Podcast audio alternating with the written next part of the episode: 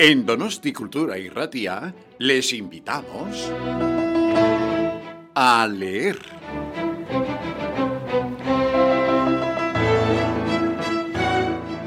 Hola, amigas, amigos, bienvenidos a este nuevo programa. Gracias por la atención que le vais a prestar.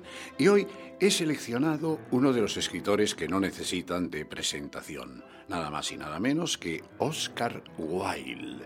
Eh, todos conocemos a Oscar Wilde, su talento, su ingenio. Él decía de sí mismo, he puesto todo mi genio en mi vida y en mis obras solo mi talento. El solo, naturalmente, es irónico. Todos conocemos sus grandes obras de teatro, el, retrato de Dorian Gray, su gran novela, en teatro La importancia de más Ernesto, Salomé, El abanico de Lady Windermere, en fin, obras que han pasado a la posteridad y que son extraordinarias. Bueno, pues hoy he seleccionado uno de sus cuentos eh, breves es una preciosidad, ya lo veréis. Eh, se titula El Ruiseñor y la Rosa. Vamos allá, El Ruiseñor y la Rosa de Oscar Wilde. Dijo que bailaría conmigo si le traía rosas rojas, exclamó el joven estudiante. Pero no hay rosas rojas en mi jardín. Desde su nido en lo alto de la encina lo oyó el ruiseñor miró entre las hojas y se puso a pensar. Ni una rosa roja en todo mi jardín, dijo el joven estudiante, y sus bellos ojos se llenaron de lágrimas. Ah, la felicidad depende de cosas tan insignificantes. He leído las obras de los hombres sabios y conozco todos los secretos de la filosofía, y sin embargo, por falta de una rosa roja, mi vida es una desgracia. Ah, he ahí al fin un verdadero enamorado, dijo el ruiseñor. Le he cantado noche tras noche, a pesar de que no lo conocía. Conté su historia a las estrellas noche tras noche, y ahora lo veo. Sus cabellos son oscuros como la flor del jacinto, y sus labios rojos como la rosa de su deseo.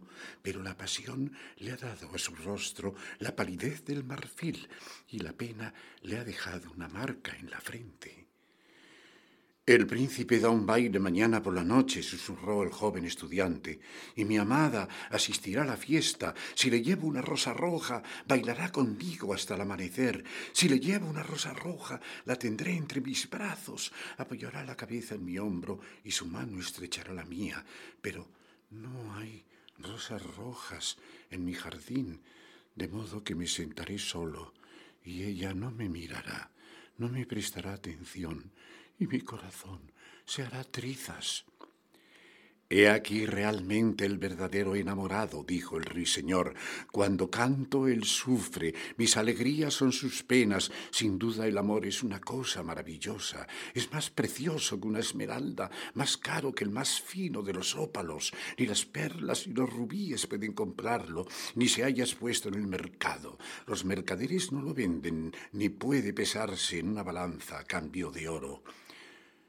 Los músicos se acomodarán en la galería, dijo el joven estudiante, y tocarán sus instrumentos de cuerdas, y mi amada bailará al son del arpa y el violín, danzará con tanta ligereza que sus pies no tocarán el suelo, y los cortesanos de ropajes vistosos la abrumarán con sus atenciones, pero no bailará conmigo porque no tengo una rosa roja para ofrendarle. Se dejó caer en la hierba escondió el rostro entre las manos y lloró. ¿Por qué llora? preguntó una pequeña lagartija verde mientras pasaba a su lado con la cola levantada. ¿Por qué, en verdad? dijo una mariposa que revoloteaba en un rayo de sol. ¿Por qué, en verdad? le susurró una margarita a su vecino en voz baja. Llora por una rosa roja, dijo el ruiseñor. Por una rosa roja, exclamaron. ¡Qué ridículo! Y la pequeña lagartija, que era un poco cínica, lanzó una carcajada. Pero el ruiseñor comprendía el secreto de la pena del estudiante y se mantuvo silencioso en la encina, pensando en el misterio del amor. De pronto desplegó sus alas oscuras para emprender el vuelo y se remontó por los aires, atravesó el bosque como una sombra y como una sombra planeó sobre el jardín. En el medio del prado había un bellísimo rosal. Al verlo, voló hacia él y se posó en una rama. Dame una rosa roja, le imploró, y te cantaré las canciones más dulces. Pero el rosal sacudió la cabeza. Mis rosas son blancas, le respondió, tan blancas como la espuma del mar y más blancas que la nieve de las montañas. Pero ve a buscar a mi hermano, el que crece alrededor del viejo reloj de sol. Quizás pueda darte él lo que quieres. Entonces el ruiseñor voló hasta el rosal que crecía alrededor del viejo reloj de sol. Dame una rosa roja, suplicó, y te cantaré las canciones más dulces. Pero el rosal sacudió la cabeza. Mis rosas son amarillas, le contestó, tan amarillas como los cabellos de la sirena sentada en su trono ámbar, y más amarillas que el narciso que crece en el prado antes que lo siegue la hoz. Pero ve a buscar a mi hermano, el que crece debajo de la ventana del estudiante. Quizás él pueda darte lo que quieres. Entonces el ruiseñor voló hasta el rosal que crecía debajo de la ventana del estudiante. Dame una rosa roja, le rogó, y te cantaré las canciones más dulces. Pero el rosal sacudió la cabeza. Mis rosas son rojas, le contestó, tan rojas como las patas de las palomas y más rojas que los grandes abanicos de coral que ondean y ondean en las profundidades del mar.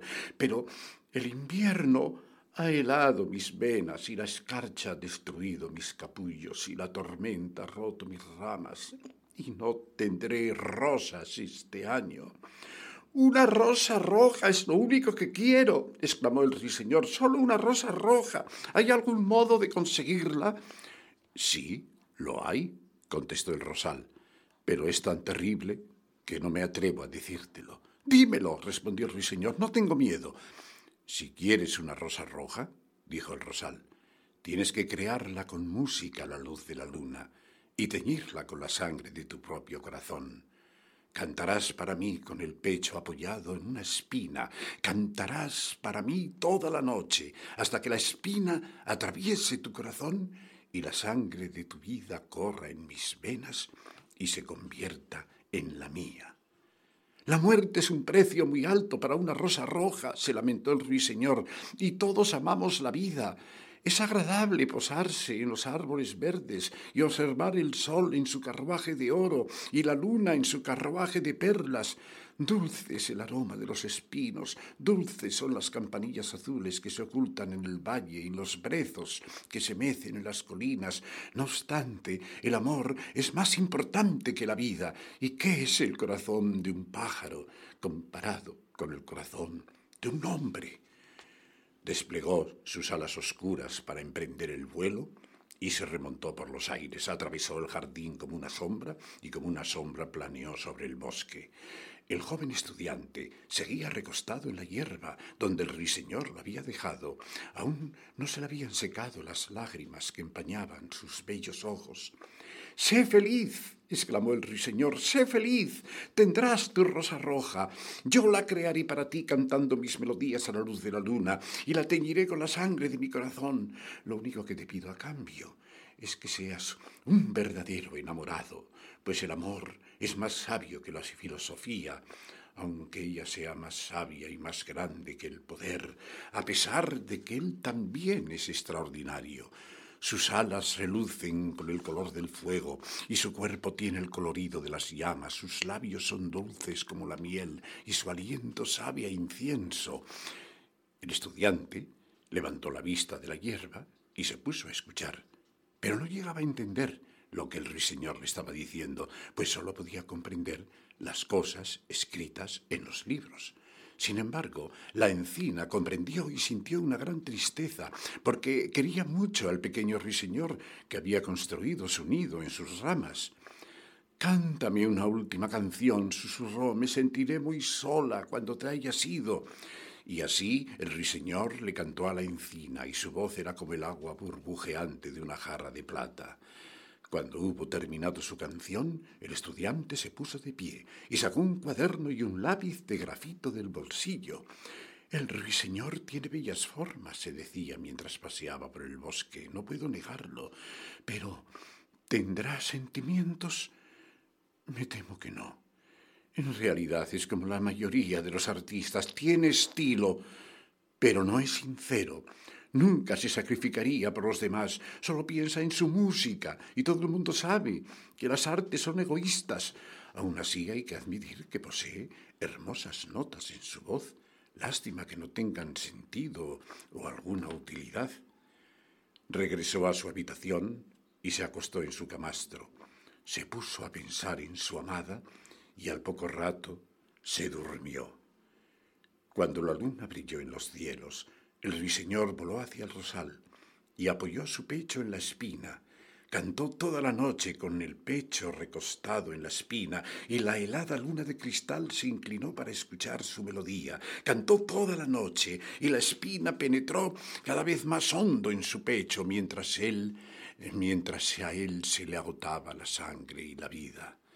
Primero cantó el nacimiento del amor en el corazón de un joven y una chica. En la rama más alta del rosal floreció una rosa espléndida, pétalo a pétalo, canción tras canción. Al principio era pálida como la niebla que frota sobre el río, eh, pálida como los pies de la mañana y plateada como las alas del amanecer, igual a la sombra de una rosa en un espejo de plata, igual a la sombra de una rosa en una laguna, igual era la rosa que floreció en la rama más alta del rosal. Pero el rosal le gritó al ruiseñor que se arrimara más contra la espina. Arrímate más, pequeño ruiseñor, o llegará el día antes de que la rosa quede terminada. Entonces el ruiseñor se arrimó contra la espina, y su canto creció poderoso, porque alababa el nacimiento de la pasión en el alma de un mancebo y su doncella, y un delicado rubor sonrosado apareció en los pétalos de la rosa, de la misma manera que brota el rubor en el rostro del novio cuando besa los labios de su amada. Pero la espina no había llegado todavía hasta el corazón del ruiseñor, así que el corazón de la rosa seguía siendo blanco, porque sólo la sangre del corazón de un ruiseñor puede enrojecer el corazón de una rosa. Y el rosal le gritó al ruiseñor que se arrimara más contra la espina. Arrímate más, pequeño ruiseñor, o llegará el día antes de que la rosa quede terminada. Entonces el ruiseñor se arrimó más contra la espina, y la espina tocó su corazón. Súbitamente un dolor atroz surgió de sus entrañas. Amargo, amargo era el dolor, y más ardiente se volvió el canto porque alababa el amor que la muerte perfecciona, el amor que no se extingue en la sepultura. La maravillosa rosa enrojeció como el rosa del cielo oriental. Roja era la banda de pétalos y rojo como el rubí era el corazón. Pero la voz del ruiseñor desfalleció, sus pequeñas alas empezaron a batir y sus ojos se le nublaron, su canto se fue debilitando y sintió que algo le atravesaba la garganta. Entonces lanzó su último destello de música. La luna blanca lo oyó y olvidando el amanecer permaneció en el cielo. La rosa roja lo oyó y temblando estasiada abrió sus pétalos en el aire frío de la mañana. El eco lo llevó a su caverna púrpura en las colinas y despertó de sus sueños a los pastores, flotó a través de los carrizos del río que llevaban su mensaje hasta el mar. Mira, mira, gritó el rosal, ya está terminada la rosa. El ruiseñor no contestó, pues yacía muerto entre las altas hierbas, con la espina atravesada en el corazón. Al mediodía, el estudiante abrió su ventana y miró hacia afuera. ¡Qué suerte prodigiosa! exclamó. He aquí una rosa roja. Nunca vi una rosa como esta en toda mi vida. Es tan bella que seguramente tiene un nombre largo en latín. Y se inclinó y la separó del rosal. Entonces se puso el sombrero y corrió hacia la casa del profesor con la rosa en la mano. La hija del profesor estaba sentada en la puerta, enrollándose de azul en un carrete, con su pequeño, con su pequeño perro echado a sus pies. Eh, dijiste que bailarías conmigo si te traía una rosa roja, exclamó el estudiante. Aquí tienes la rosa más roja de todo el mundo. La llevarás esta noche cerca de tu corazón y mientras bailamos juntos, ella te dirá lo mucho que te quiero. La chica frunció el ceño. Me temo que no combina con mi vestido, respondió. Además, el sobrino del ministro de la reina me ha enviado joyas auténticas, y todos saben que las joyas valen más que las flores. Oh, por Dios. ¡Qué desagradecida que eres! replicó el estudiante furioso.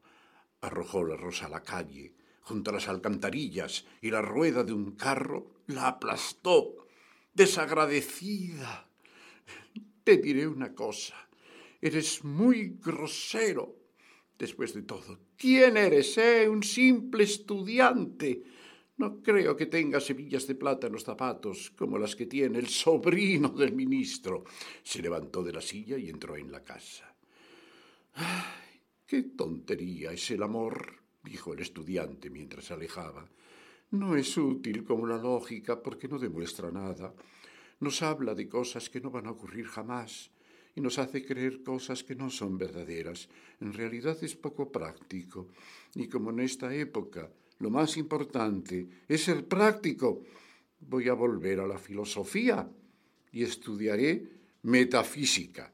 Así pues, regresó a su habitación, abrió un gran libro polvoriento y se puso a leer.